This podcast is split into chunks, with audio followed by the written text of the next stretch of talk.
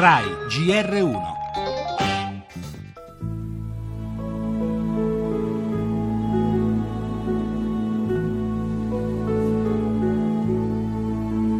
Il mondo del cinema piange la scomparsa di Ettore Scola, morto a 84 anni. In mezzo secolo di carriera si era affermato con film come Brutti, sporchi e cattivi. Una giornata particolare riusciranno i nostri eroi, la terrazza, la famiglia.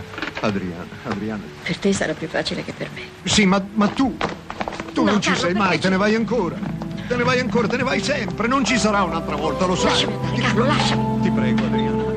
Il cinema per sua natura, per sua nascita, per sua destinazione deve essere popolare, Eh, quindi il cinema d'autore è tale anche e specialmente se è popolare. Spero solo che il mercenario abbia trovato Titino e l'abbia ammazzato. Lei ha reso ancora più sgradevole questo schifo di viaggio in questo schifosissimo paese. Non l'amiamo più l'Africa? Il cinema è un po' come un faretto che va su certi argomenti e li illumina con in più la possibilità di dire alla gente una tua idea se ce l'hai, anche se scherzi, intanto gli hai passato un motivo su cui può riflettere.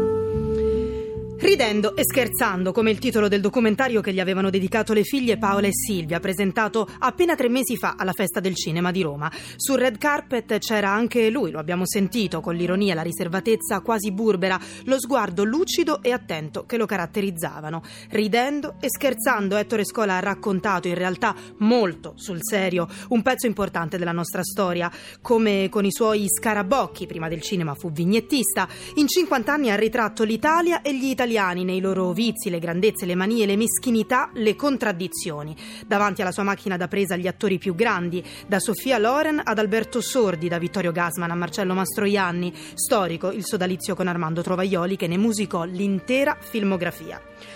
Regista, ma anche giornalista, autore televisivo e radiofonico, avvocato mancato, ma con una forte vocazione politica che lo portò nell'89 perfino a far parte del governo ombra del PC. Una carriera davvero globale. Per questo l'Italia tutta oggi lo piange con il rammarico di chi ha perso non solo un immenso protagonista del cinema, ma un grande maestro.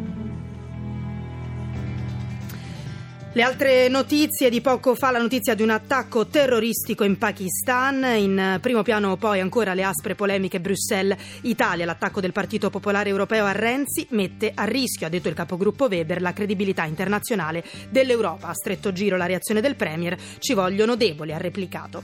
Il caso banche restano sotto pressione i titoli del credito, nuovo crollo per MPS. Nella pagina politica anche la riforma della pubblica amministrazione sarà varata oggi nel testo le misure contro l'assenteismo. Parleremo anche del caso quarto, il sindaco Rosa Capuozzo è stata sentita fino a tarda sera dalla commissione antimafia.